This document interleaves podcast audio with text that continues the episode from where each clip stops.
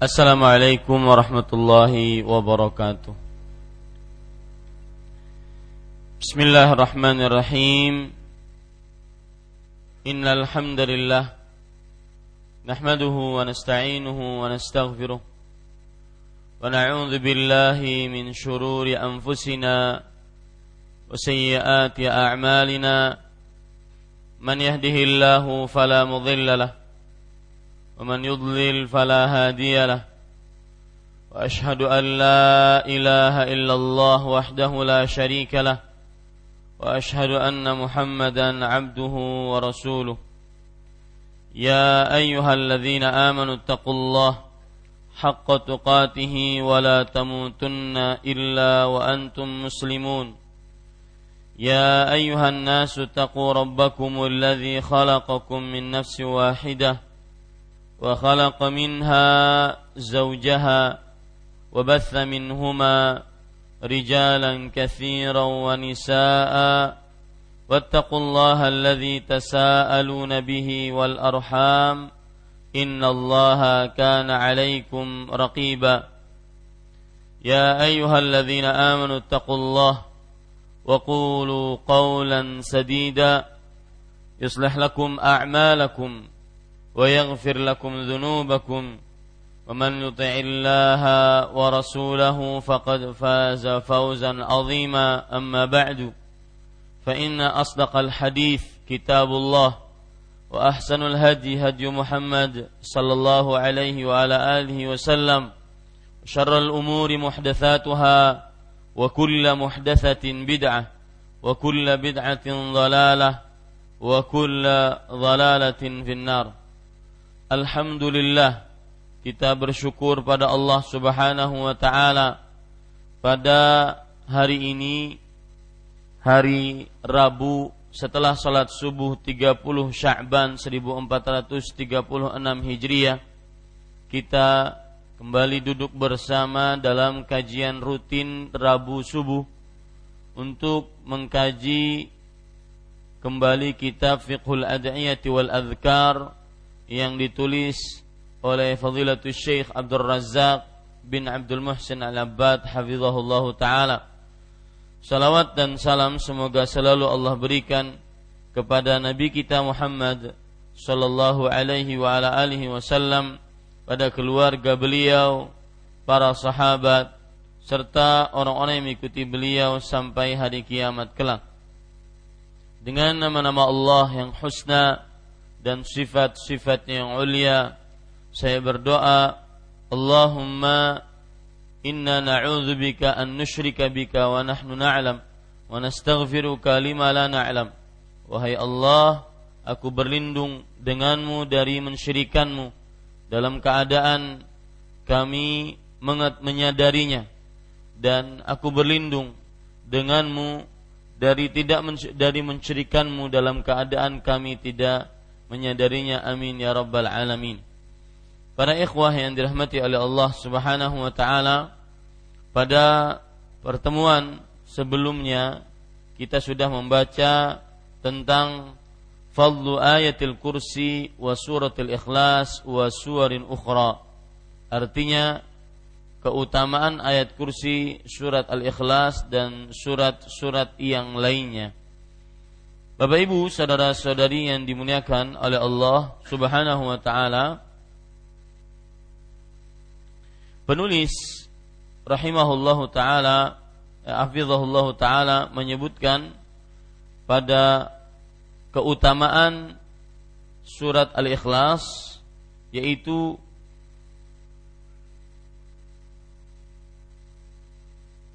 penulis mengatakan waqad sahha anin nabi sallallahu alaihi wa ala alihi wasallam tafdilu suratil ikhlas wa annaha ta'dilu sulutsal quran dan dinukilkan pula melalui jalur yang sahih dari Nabi Muhammad Shallallahu Alaihi Wasallam tentang keutamaan surat Al-Ikhlas bahwa ia setara dengan sepertiga Al-Quran dalam riwayat Al-Bukhari وفي البخاري من حديث أبي سعيد الخضري رضي الله عنه أن رجلا سمع رجلا يقرأ قل هو الله أحد يرددها فلما أصبح جاء إلى رسول الله صلى الله عليه وعلى آله وسلم فذكر ذلك له وكأن الرجل وكأن الرجل يتقلوها فقال رسول الله صلى الله عليه وعلى آله وسلم والذي نفسي بيده innaha la ta'dilu thulutsul Qur'an. Artinya dinukilkan pula melalui jalur yang sahih dari Nabi Muhammad sallallahu alaihi wasallam tentang keutamaan surat Al-Ikhlas bahwa ia setara dengan sepertiga Al-Qur'an. Dalam riwayat Al-Bukhari dari hadis Abu Sa'id Al-Khudri radhiyallahu anhu bahwa seorang lelaki mendengar seseorang membaca Qul huwallahu ahad. Katakanlah dialah Allah yang esa. Lalu orang itu mengulang-ulangnya. Ketika pagi hari dia datang kepada Rasul sallallahu alaihi wasallam dan menyebutkan hal itu seakan dia meremehkannya maka Rasulullah Shallallahu Alaihi Wasallam bersabda demi yang jiwaku berada di tangannya sungguh ia setara dengan sepertiga Al-Quran Bapak Ibu saudara-saudari yang dimuliakan oleh Allah Subhanahu wa taala, pelajaran yang kita ambil dari hadis ini yaitu keutamaan dari membaca surat Al-Fatihah uh, surat Al-Ikhlas yaitu dia sepertiga dari Al-Qur'an. Sepertiga dari Al-Qur'an. Dan kalau kita perhatikan perkataan para ulama tentang makna sepertiga dari Al-Qur'an. Makna sepertiga dari Al-Qur'an. Yaitu misalkan yang dikatakan oleh Al-Imam An-Nawawi rahimahullahu taala bahwa makna sepertiga Al-Qur'an adalah Al-Qur'an dibagi menjadi tiga bagian.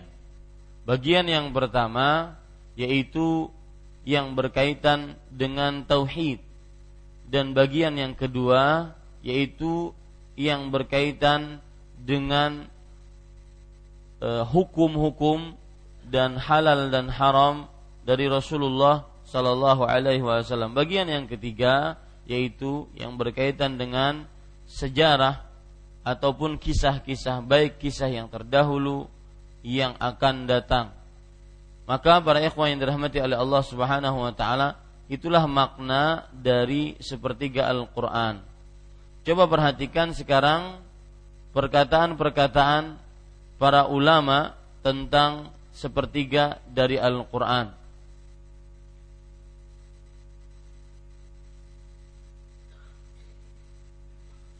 Di antaranya perkataan tersebut yaitu perkataan dari Syekhul Islam Ibn Taimiyah rahimahullah taala. والثواب أجناس مختلفة كما أن الأموال أجناس مختلفة من مطعوم ومشروب وملبوس ومسكون ونقد وغير ذلك وإذا ملك الرجل من أحد أجناس المال ما يعدل ألف دينار مثلا لم يلزم من ذلك أن يستغني عن سائر أجناس المال بل إذا كان عنده مال وهو طعام فهو محتاج إلى لباس ومسكن وغير ذلك. وكذلك إن كان من جنس غير النقد فهو محتاج إلى غيره وإن لم يكن معه إلا نقد فهو محتاج إلى جميع الأنوال التي يحتاج إلى أنواعها ومنافعها. والفاتحة فيها من المنافع. ثناء ثناء ودعاء مما يحتاج الناس إليه. ما لا تقوم قل هو الله أحد. مقامهم في ذلك. وإن كان أجرها عظيما فقد فذلك الأجر العظيم. إنما ينتفع به صاحبه ما أجر فاتحة الكتاب. ولهذا لو صلى بها وحدها بدون الفاتحة لم تصح صلاته. walau qaddara annahu qara'a al-Qur'ana kullahu illa al-Fatihah lam tasih salatahu الفاتحة ma'ani al-Fatihah fiha al-hawaij al-asliyah allati la fiha minha. Artinya uh, pahala itu bermacam-macam. Sebagaimana harta juga bermacam-macam.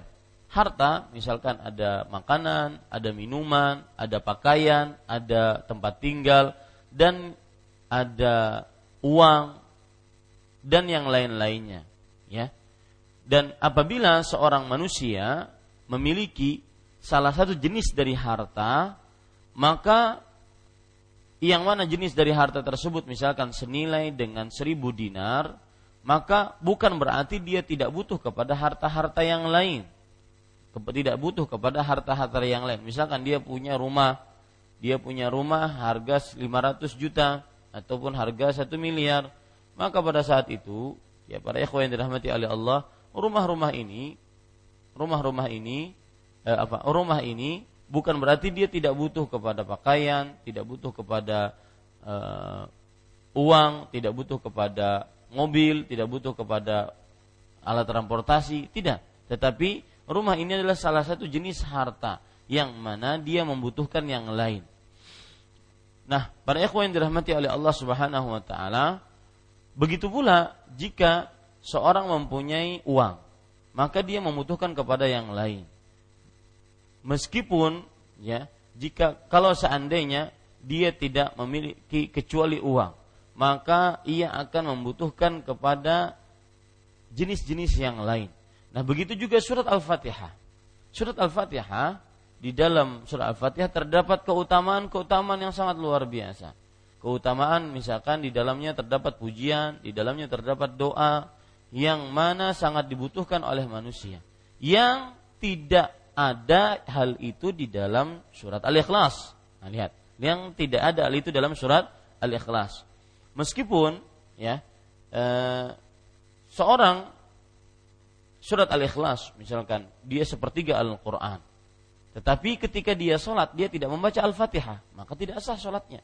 Nah ini yang dimaksudkan oleh penulis oleh para ulama itulah yang disebut dengan sepertiga dari Al-Quran. Bahwa Al-Quran itu para ikhwan yang dirahmati oleh Allah Subhanahu Wa Taala adalah dibagi menjadi tiga bagian.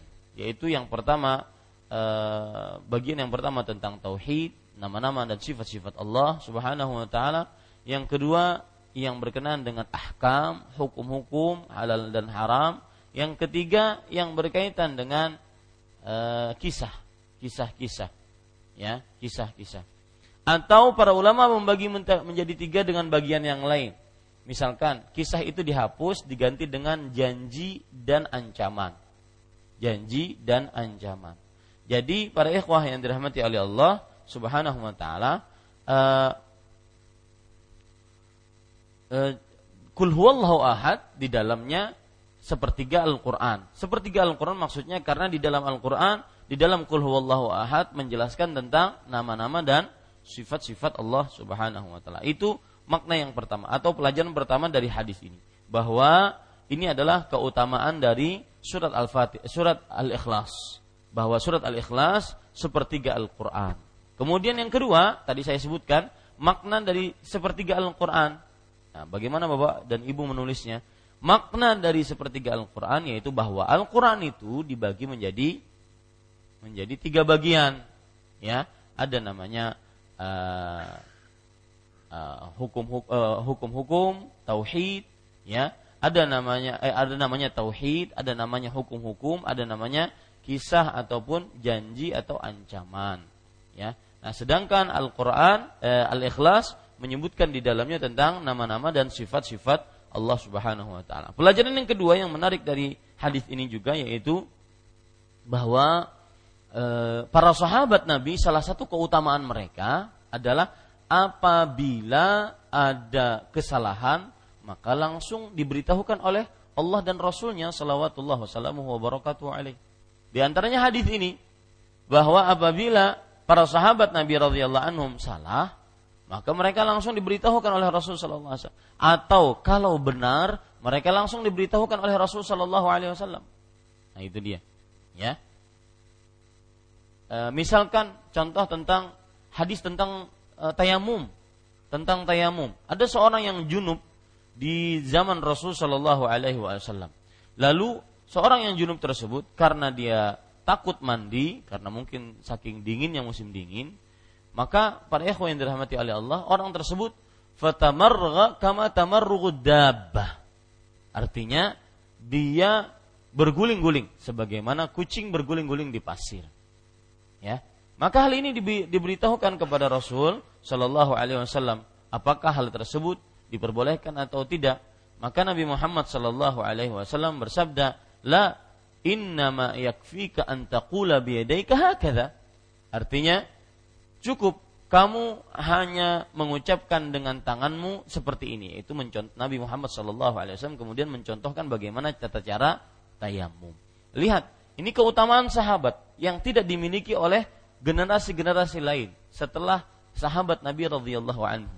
Dan ini yang membuat kita akhirnya berpemahaman dengan pemahaman salafus saleh bermanhaj dengan manhaj salafus saleh karena salah satu keutamaan mereka apabila mereka mengamalkan sebuah agama kalau keliru, mereka dapat teguran, dapat perbaikan dari Rasulullah ataupun sebelumnya dari Allah Subhanahu wa taala. Kalaupun benar, maka mereka dibenarkan oleh Allah dan Rasulnya salawatullah wassalamuhu wa barakatuh alaih. Seperti hadis ini, ya. Orang ini membaca Al-Fatihah berulang-ulang. Apa? Ya, sebentar. Orang ini mendengar seseorang membaca surat Al-Ikhlas. Jadi ada dua aktor di situ. Ada orang baca surat Ikhlas diulang-ulang, kemudian dia mendengar si orang ini. Nah, orang ini menyampaikan kepada Rasul sallallahu alaihi wasallam amalan si fulan ini. Ka'annahu taqalluha, seakan-akan dia menganggap remeh, menganggap sesuatu yang uh, ah kok diulang-ulang, ngapain gitu. Mungkin si fulan ini dia sholatnya seperti ini, Al-Fatihah, kemudian Al-Ikhlas. Al-Fatihah, Al-Ikhlas. Jadi rakaat pertama begitu, rakaat kedua begitu, rakaat ketiga begitu. Ya, rakaat keempat begitu. Ya, artinya dia ulang-ulang salatnya seperti itu. Al-Fatihah, Al-Ikhlas, Al-Fatihah, Al-Ikhlas, Al-Fatihah, Al-Ikhlas. Dulu juga saya kecil masih mendengar orang-orang kalau ada surat Al-Fatihah kemudian surat Al-Ikhlas, kemudian baca surat yang lain. Di beberapa masjid seperti itu ya surah al-fatihah al-ikhlas. Kemudian surat yang lain. Al-fatihah al-ikhlas baru surat yang lain. Nah ini mungkin mengambil dari riwayat ini. Kebiasaan yang terjadi di tengah masyarakat mungkin mengambil dari riwayat tersebut. Yang jelas para ikhwas sekalian orang yang ini mengadukan kepada Rasul Shallallahu Alaihi Wasallam. Ke anak seakan-akan dia meremehkan.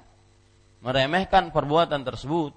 Maka dikatakan oleh Rasul Shallallahu Alaihi Wasallam waladhi nafsi Demi jiwaku yang berada di tangannya. Sesungguhnya ia setara dengan sepertiga Al-Quran.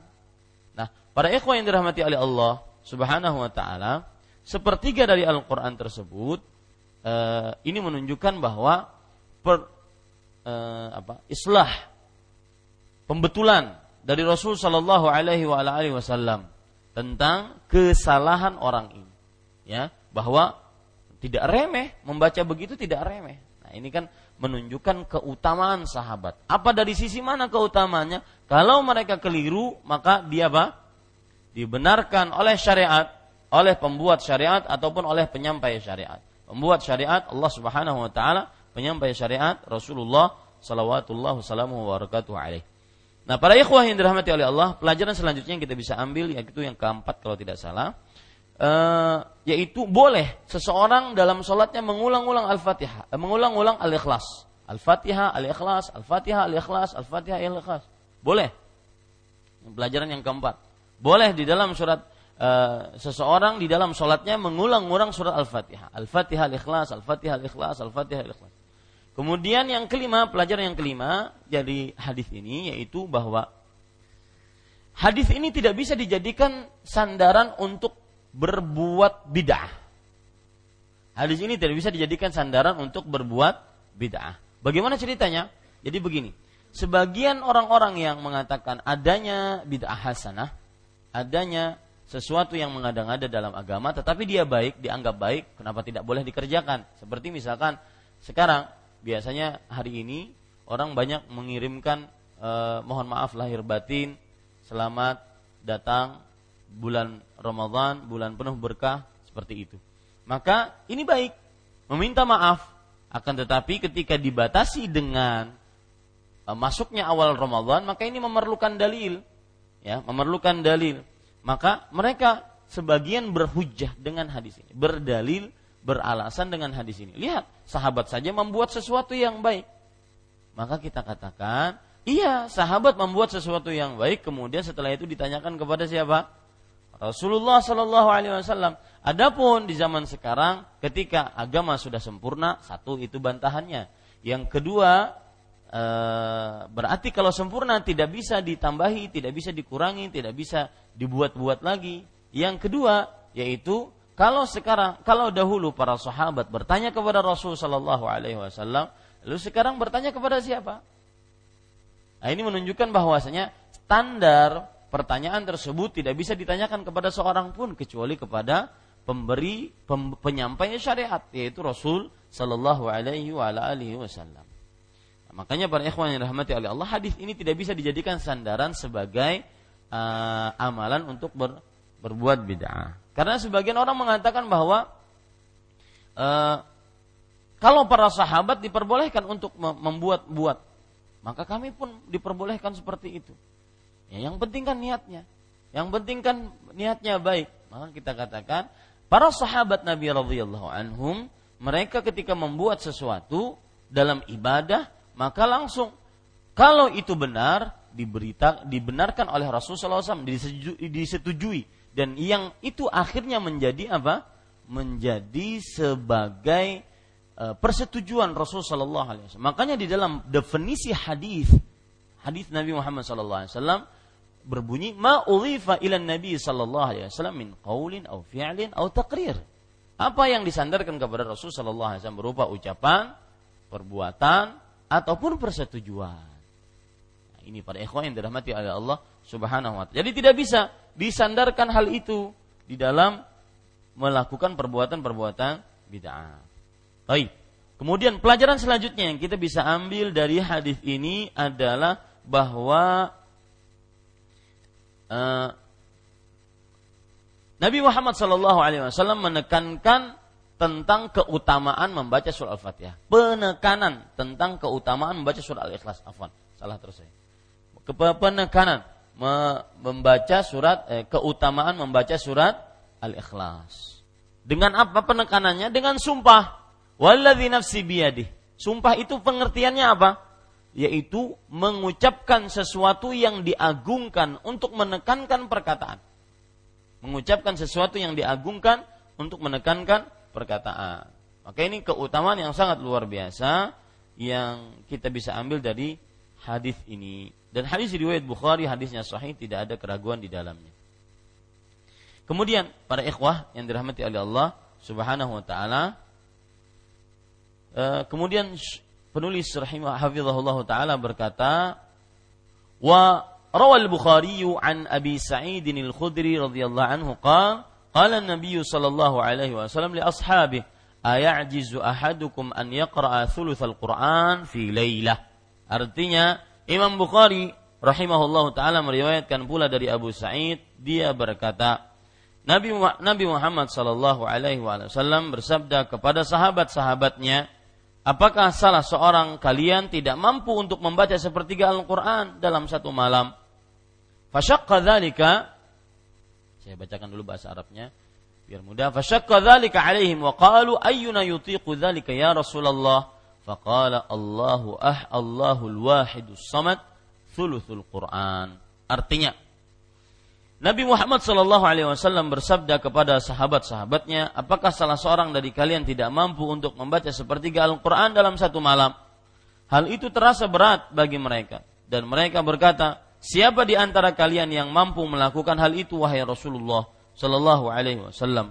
Maka beliau bersabda, Allah Al-Wahid As-Samad adalah sepertiga Al-Quran. Para ikhwah yang dirahmati oleh Allah Subhanahu Wa Taala, hadis ini eh, Nabi Muhammad sallallahu alaihi wasallam sebenarnya ingin mengajak para sahabat untuk berpikir tentang ada surat dalam Al-Qur'an yang pahalanya sepertiga Al-Qur'an ataupun kandungannya sepertiga Al-Qur'an. Ya, kandungannya sepertiga Al-Qur'an. Maka karena para sahabat tidak mengetahui akan hal itu, maka mereka menghukumi secara lahiriah. Bahwasanya sepertiga Al-Qur'an berarti ya 10 juz satu malam. Ya, 10 juz satu malam. Makanya mereka mengatakan kepada Rasul sallallahu alaihi wasallam, "Siapakah di antara kami yang sanggup melakukan itu wahai Rasul sallallahu alaihi wasallam?" Maka Eh, dan kata-kata siapakah yang sanggup ini bukan berarti para sahabat ya tidak banyak baca Al-Qur'annya di malam hari. Tidak, akan tetapi kalau itu dilakukan setiap hari lumayan untuk menyulitkan seseorang. Nah, itu maksudnya. Ya. Kalau itu dilakukan setiap hari maka itu juga sangat lumayan untuk menyulitkan seseorang. Ini para ikhwah yang dirahmati oleh Allah Subhanahu wa taala. Maka kemudian Rasulullah Shallallahu alaihi wasallam bersabda, "Allahul Wahidus Samad." sulusul Quran. Allah yang tunggal yang bersandar seluruh makhluk kepadanya adalah sepertiga Al-Quran. Para ikhwah yang dirahmati oleh Allah Subhanahu wa taala, eh, hadis ini memberikan pelajaran kepada kita beberapa hal. Yang pertama yaitu metode pendidikan atau eh, metode pengajaran. Metode pengajaran yaitu dengan menarik perhatian dari yang diajar. Ya, dari murid yang diajar. Mengambil perhatian dari murid yang diajar. Lihat Rasulullah SAW di sini beliau menyampaikan bagaimana cara untuk me, e, menarik perhatian, ya, terutama mungkin baru-baru pagi begitu ya, ataupun pas waktu pengajian pengajian nah, ini penting ini untuk menarik perhatian ya jadi paling susah memang mendengarkan membuat orang mendengarkan perkataan kita. Apalagi seorang yang orang tersebut belum kenal kita. Ya belum kenal kita. Maka ini saya sering singgung dalam kajian-kajian. Kalau seandainya ada pengajian maka yang jamaah yang hadir itu sudah mulai memperhatikan perkataan yang berkata di hadapannya maka itu adalah salah satu nilai poin penting. Ya, karena dengan itu jamaah akhirnya fokus terhadap apa yang disampaikan.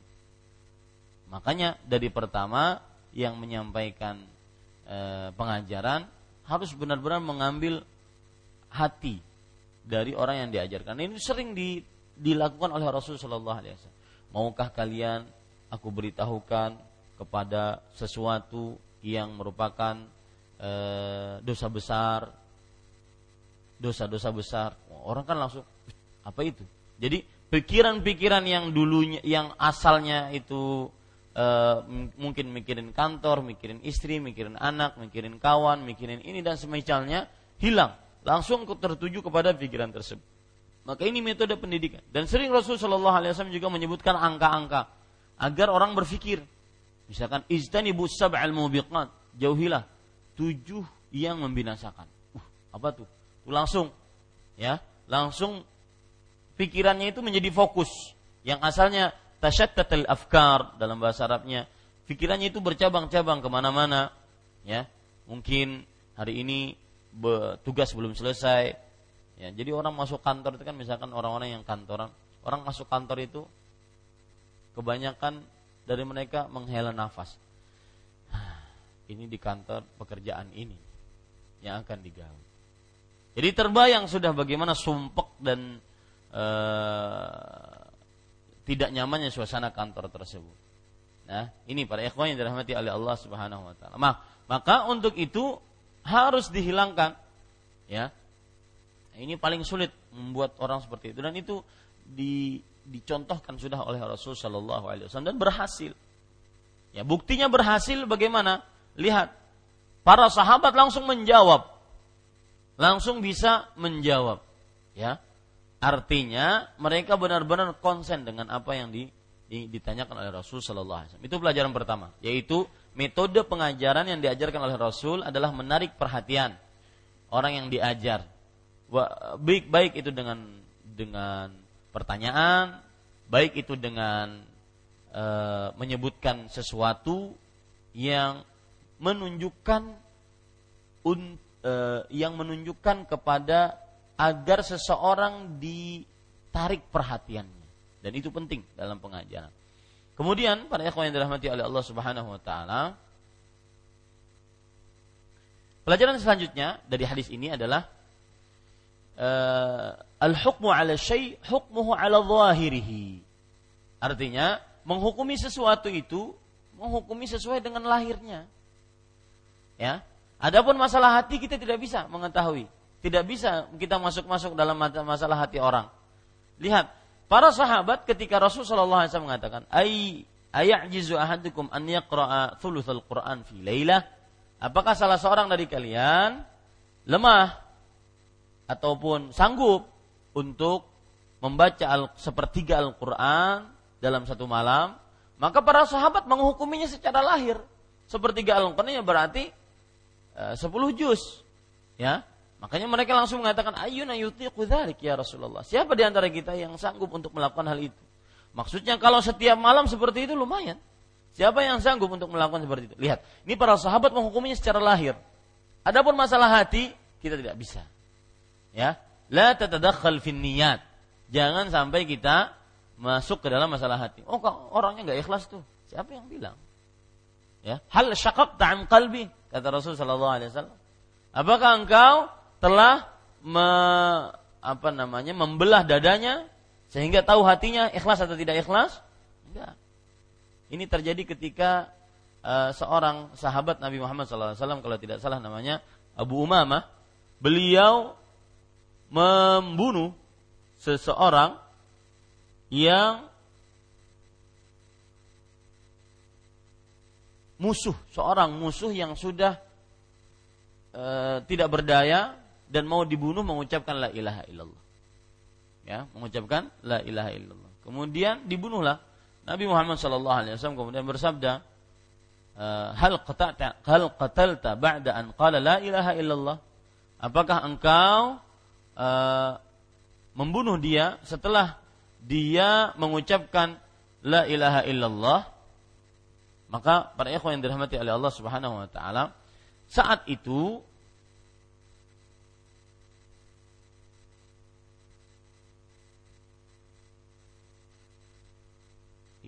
ceritanya Usama ibnu Zaid kalau tidak salah ya. Usama Ustaz ya. Usama Ustaz ya. Ya Usama ibnu Zaid radhiyallahu anhu.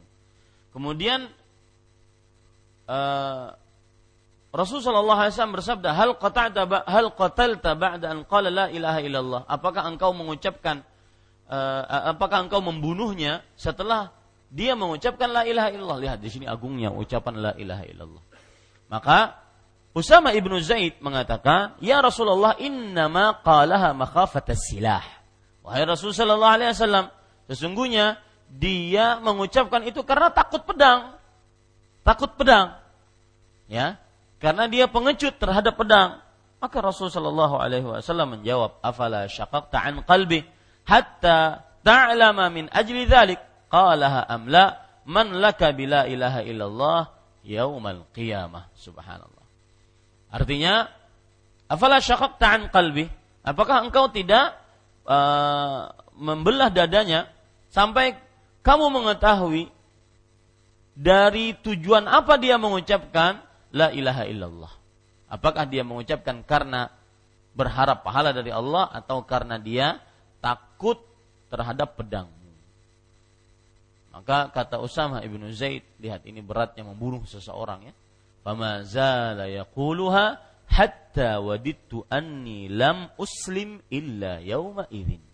Artinya masih saja Rasul sallallahu alaihi wasallam mengucapkan perkataan itu sampai aku bercita-cita. Aku belum masuk Islam kecuali hari itu. Artinya ya tinggalkan aja dah Islam yang ini. Aku sekarang masuk Islam. Daripada dulu aku masuk Islam membunuh orang gitu maksudnya. Ini para ikhwan yang dirahmati oleh Allah Subhanahu wa taala. Ini menunjukkan bahwa permasalahan hati tidak bisa kita kita uh, nilai seseorang ya. Permasalahan hati kita tidak bisa nilai seseorang. Misalkan seorang suami punya istri dua, maka seorang istri menuduh suaminya, Pian lebih cinta kepada yang pertama. Maka sudahkah engkau membelah dadaku? Manis benar, pokoknya pagi ini manis benar kita. Belum puasaan lagi. Ya, sudahkah engkau membelah dadaku? Nah itu ini pada ikhwan yang dirahmati oleh Allah Subhanahu wa taala. Bagus judul kajian itu sudahkah engkau membelah dadaku? Ini para ikhwan yang dirahmati oleh Allah Subhanahu wa taala. Jadi permasalahan hati kita tidak bisa menilai. Nahkumu 'ala zahir. Lihat, hakim pun begitu juga. Al-hukmu 'ala zahir. Artinya hukum menghukumi seseorang di atas lahiriahnya. Tidak bisa kita menghukumi seseorang di atas batinnya. Orang itu ria, orang itu ujub, orang itu tidak ikhlas, orang itu sombong, orang nggak bisa. Ya, akan tetapi kita menghukuminya secara zahir. Kemudian pelajaran selanjutnya yang menarik dari hadis ini juga yaitu bahwa terjadi perdebatan di antara para ulama tentang ucapan-ucapan atau firman-firman yang adanya ada di dalamnya kul Qul huwallahu ahad. Qul a'udzu birabbil falaq. Qul a'udzu birabbin nas. Qul ya ayyuhal kafirun. Ya. Surat-surat yang dimulai dengan qul ini sebagian ada yang mengatakan qul itu nggak masuk. Ya, karena qul itu adalah perintah dari siapa? Dari Allah Subhanahu wa taala kepada nabi kita Muhammad sallallahu alaihi wasallam. Sebagian uh, ulama mengatakan qul itu tidak masuk kepada ayat jadi ayatnya hanya ya ayyuhal kafirun atau Allahul wa Allahus samad. Seperti yang ini. Permula pendapat ini dimulai dari mana? Faqala Allahul wahidus samad. Makanya Nabi Muhammad sallallahu alaihi wasallam apa para ulama mengatakan bahwa mungkin saja awal-awal surat itu nggak pakai kul semuanya. Allahus samad lam yalid eh kul huwallah.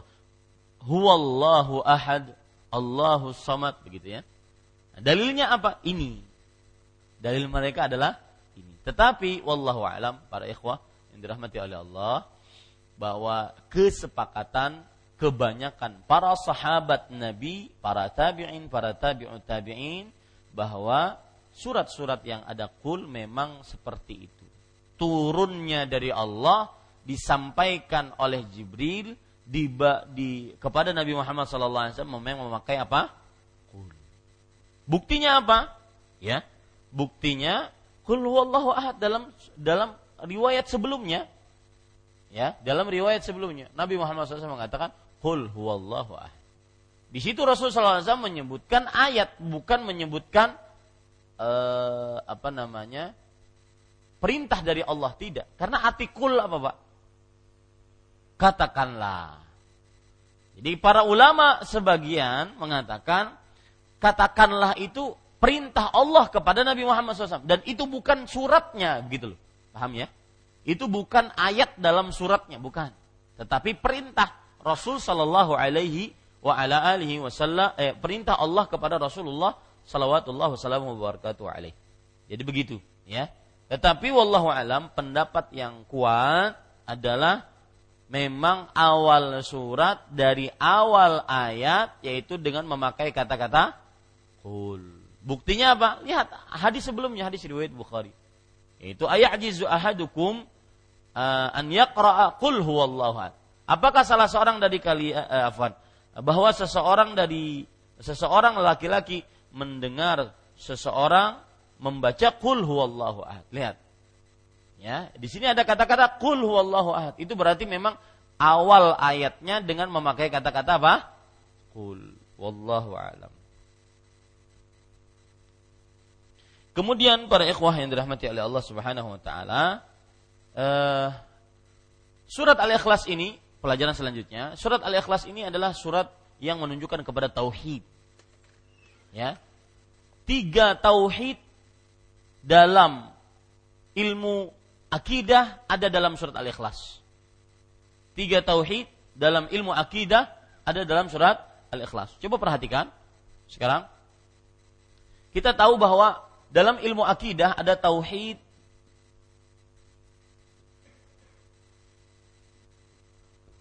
Yang pertama yaitu tauhid rububiyah. Rubu rub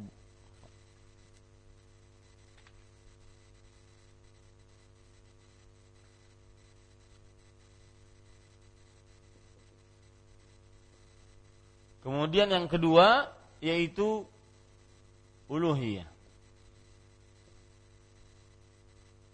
Yang ketiga yaitu asma wa sifat.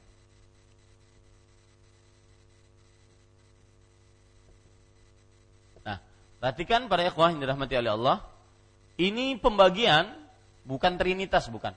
Pembagian ini berdasarkan Al-Qur'an dan hadis. Setelah istiqra, istiqra itu penelitian yang mendalam dari Al-Quran seluruhnya dan ayat-ayat Al-Quran hadis-hadis Nabi Muhammad SAW maka mentauhidkan Allah menjadikan Allah itu tunggal satu esa ahad itu dibagi menjadi tiga yaitu rububiyah yang berkaitan dengan kekuasaan kemudian uluhiyah yang berkaitan dengan ibadah kemudian asma wa sifat yang berkaitan dengan nama-nama dan sifat-sifat Allah Subhanahu wa taala. Nah, di dalam surat Al-Ikhlas terdapat itu Misalkan kita tulis Qul huwallahu ahad.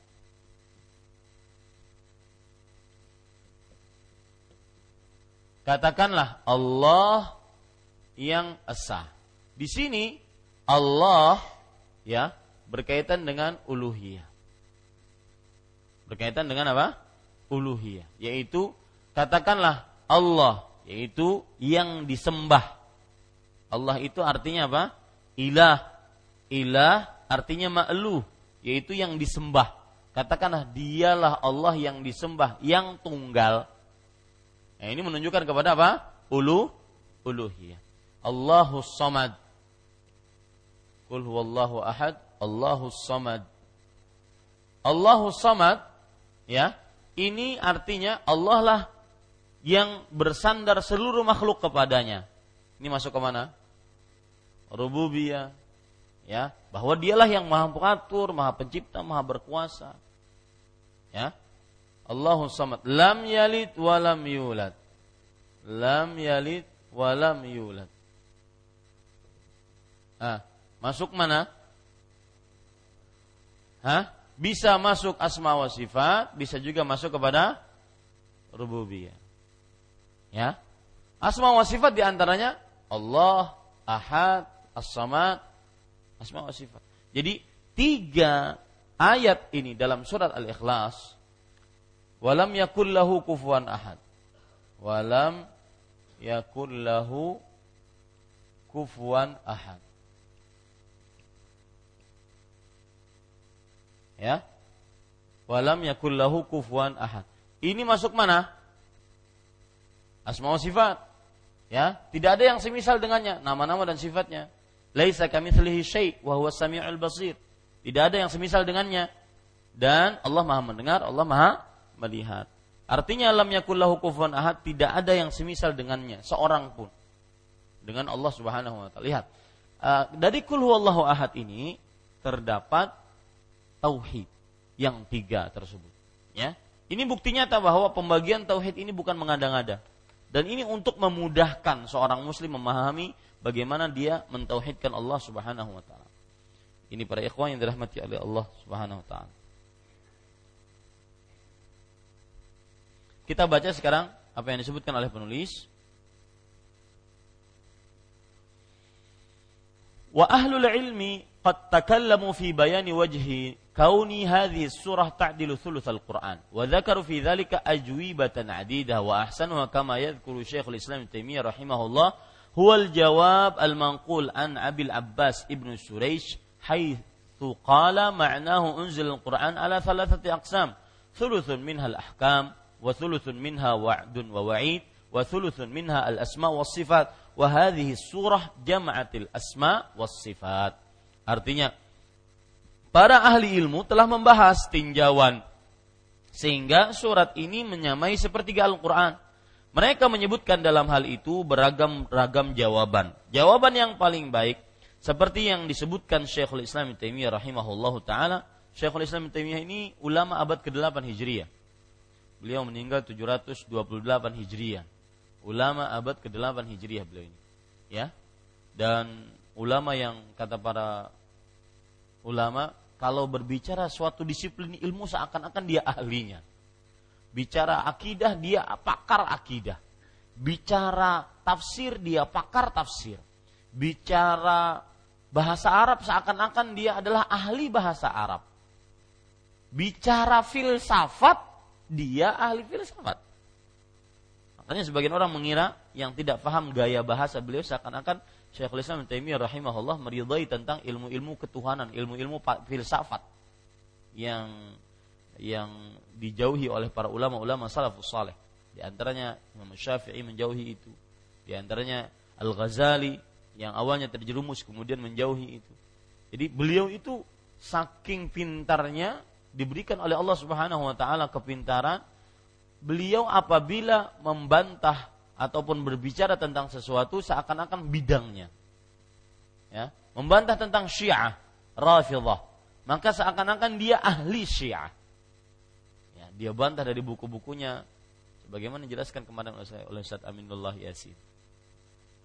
Tapi para ikhwah, adalah jawaban yang dikutip dari Abul Abbas bin Shuraij di mana beliau berkata maknanya Al-Qur'an diturunkan dalam tiga bagian Sepertiga pertama adalah hukum-hukum, sepertiga kedua adalah janji dan ancaman, dan sepertiga terakhir adalah nama-nama dan sifat-sifat Allah yang sudah kita sebutkan tadi.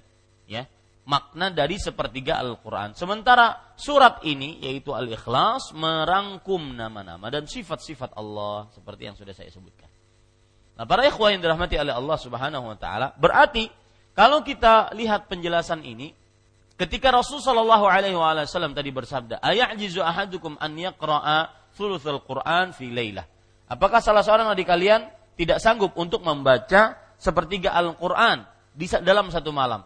Maksud dari sepertiga ini adalah bagian ataupun buk, jadi maksudnya bukan pahala, bukan. Ya. Jadi orang salah kalau mengatakan Ustaz gimana kalau saya baca Al-Qul huwallahu ahad tiga kali berarti saya hatam Quran. Enggak. Enggak seperti itu. Apalagi Ramadan Ustaz. Asik juga tuh saya menghatamkan 20, 60 60 kali hatam. Mungkin Imam Syafi'i begitu Ustaz. Enggak, salah itu. ya. Bilang aja malas. Ya, ini para ikhwan yang dirahmati oleh Allah Subhanahu Imam Syafi'i benar-benar hatam nah, 60 kali per bulan dalam Ramadan. 60 kali per bulan dalam Ramadan. Tadi saya baca sebuah riwayat. Ada beberapa riwayat dalam Musannaf Ibnu Abi Syaibah. Sebelum subuh tadi saya baca, uh, ada perkara yang menarik kalau tidak salah dari Abu Dzar radhiyallahu anhu sebentar. Dari Abu Dzar radhiyallahu anhu ini mungkin bisa diamalkan nanti dalam bulan Ramadan. Karena bulan Ramadan adalah bulan ibadah, kita beribadah kepada Allah Subhanahu wa taala. Di antaranya yaitu oh, dari Abul Mutawakkil anna Abu Hurairah radhiyallahu anhu wa ashabahu kanu idza samu jalasu fil masjid. Artinya Abul Mutawakkil mengatakan Abu Hurairah radhiyallahu anhu dan para sahabatnya jika mereka berpuasa mereka sering duduk di masjid. Maka Ramadan adalah bulan ibadah. Ramadan bulan untuk semangat beribadah. Dan saya tidak tahu Eh, nanti disetujui oleh pengurus masjid atau tidak. Biarkan Ramadan Ramadan ini masjid kita Imam Syafi'i beliau apa dibuka ya kalau perlu 24 jam untuk orang-orang yang ingin beribadah kepada Allah Subhanahu wa taala. Nanti bicarakan saja di jajaran orang-orang terhormat di Masjid Imam Syafi'i ini. Silahkan diambil keputusannya.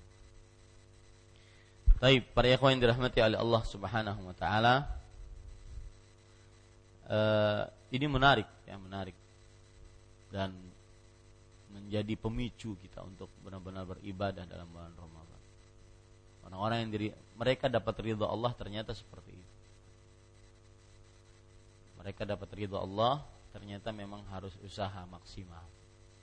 Bukan dengan angan-angan, bukan dengan hanya sebatas klaim Ya mudah-mudahan menjadi pemicu kita untuk benar-benar beribadah dalam bulan Ramadan. Baik. Para ikhwah yang dirahmati oleh Allah Subhanahu wa taala, kita lanjutkan. Thumma afwan. Qala Syekhul Islam Ibnu Taimiyah rahimahullah, wa idza kanat qul huwallahu ahad ta'dilu thulutsal Qur'an lam yalzam min dzalika annaha afdalu min al-Fatihah wala annaha yaktafi bi tilawatiha thalatha marratin an tilawatil Qur'an. Syekhul Islam Taimiyah rahimahullah taala berkata, apabila qul huwallahu ahad setara sepertiga Al-Qur'an tidak menjadi kemestian ia lebih utama daripada surat Al-Fatihah. Nah, ini yang saya sebutkan tadi. Dan tidak berarti membacanya tiga kali sudah mencukupi membaca satu Al-Quran. Nah, bukan itu maksudnya. Tetapi maksudnya thuluthul Quran itu yang dikatakan oleh Rasul Shallallahu Alaihi Wasallam bahwa Al-Quran itu menjadi e, tiga bagian. Tiga bagian. Nah, di dalam surah Al-Ikhlas ada bagian-bagian. Ya, dalam surah Al-Ikhlas itu bagian dia mengambil sepertiga dari bagian tersebut. Kemudian beliau mengatakan bal qad kariha salafu an tuqra'a an taqra'a idza quri'al Qur'an kulluhu illa marratan wahidah kama kutibat fil mushaf fa innal Qur'an yuqra'u kama kutiba fil mushaf la yuzadu ala dzalik wa la yunqasu minhu. Nah, ini perhatikan. Bahkan ulama salaf tidak menyukai ketika membaca Al-Qur'an secara keseluruhan membacanya kecuali satu kali seperti tertulis dalam mushaf. Jadi begini, maksud beliau itu karena surat Al-Ikhlas cuma tertulis satu kali dalam mushaf, maka jangan mengulang-ulang. Nah, begitu. Nah, ini bisa juga dimaksudkan dalam uh, mengulang-ulang ayat dalam imam. Mas Farhan nanti ya dalam bulan Ramadan mungkin saking khusyuknya ya sambil menangis-nangis baca ayat diulang-ulang. Fankihu ma qabalakum minan nisa masna wa thulatha wa ruba' artinya tahu nggak? Nikahilah dari perempuan dua tiga empat yang jadi pertanyaan kenapa menangis baca itu?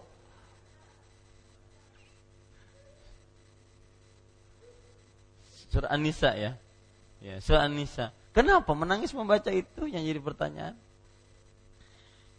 Mungkin karena dapat izin lagi lah. Jadi maksud Syekhul Islam Taimiyah rahimahullah taala di sini adalah bahwa mengulang-ulang ayat yang belum diulang dalam Al-Quran tidak tertulis dalam mushaf itu dimakruhkan oleh para salaf. Ya, dimakruhkan. Mungkin sesekali boleh. Tetapi kalau berkali-kali ya, maka jangan terlalu dibuat-buat juga. Nah, seperti itu. Dan kita lanjutkan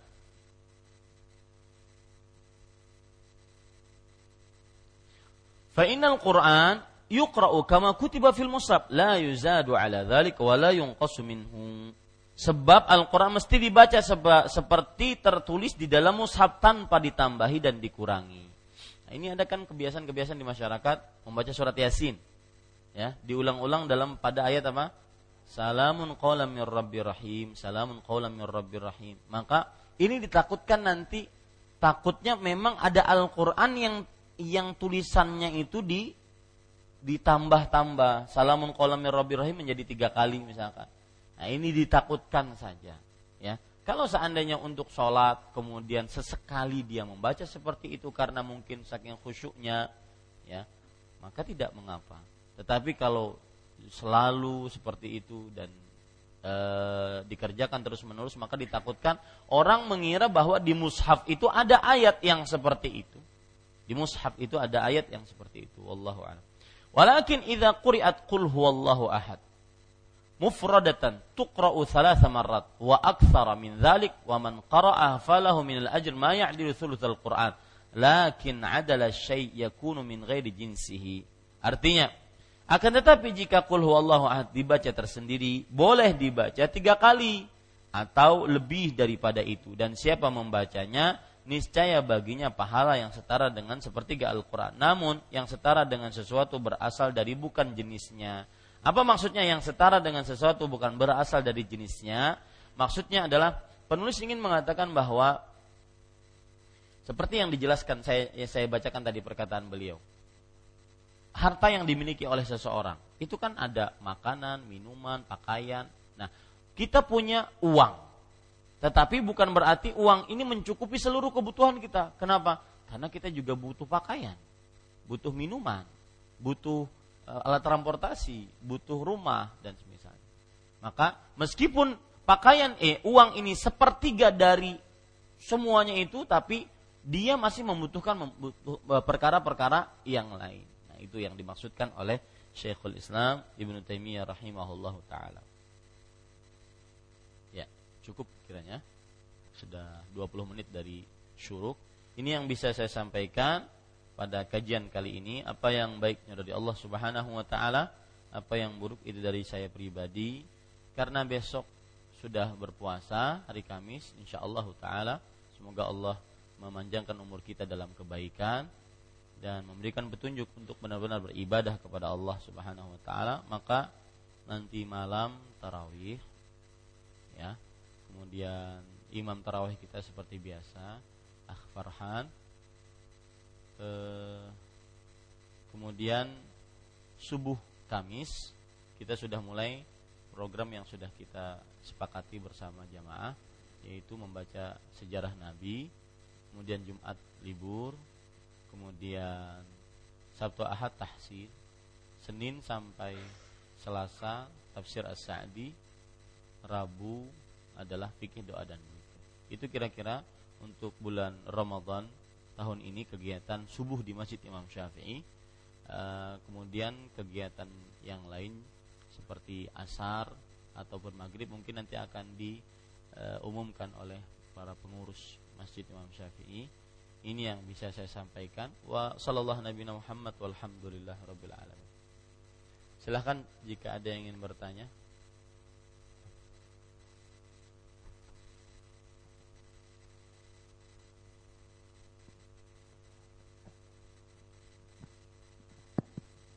Assalamualaikum warahmatullahi wabarakatuh. Waalaikumsalam. Barakallahu fiik. Uh, Ustaz berkaitan dengan faedah suratul ikhlas sebagian kaum muslim barangkali juga nanti malam kita akan mendengar setiap rakaat kedua pada saat taraweh mereka melazimkan untuk membaca suratul ikhlas apakah memang boleh berdalil dengan yang Ustaz sampaikan tadi terima kasih kalau dikatakan boleh berdalil maka dalilnya nggak pas ya kalau boleh berdalil maka dalilnya tidak tidak pas. Karena ayat itu menunjukkan orang tersebut di luar sholat. Ya dia baca al-fatihah terus terusan terus terusan baca al-fatihah. Ini yang saya katakan tadi bahwa ada sebagian kebiasaan di masyarakat mereka rakaat kedua baca surat al-ikhlas rakaat kedua baca surat al-ikhlas.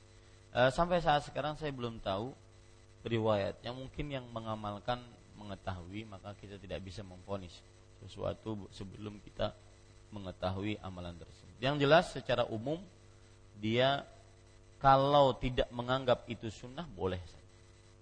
Kalau tidak menganggap itu sunnah boleh saja. Ya, meskipun lebih baik dijauhi untuk melazimkan sesuatu yang belum dilazimkan oleh Rasul Sallallahu Alaihi Wasallam. Wallahu a'lam. Nah. Yang lain? Ibu-ibu ada bertanya?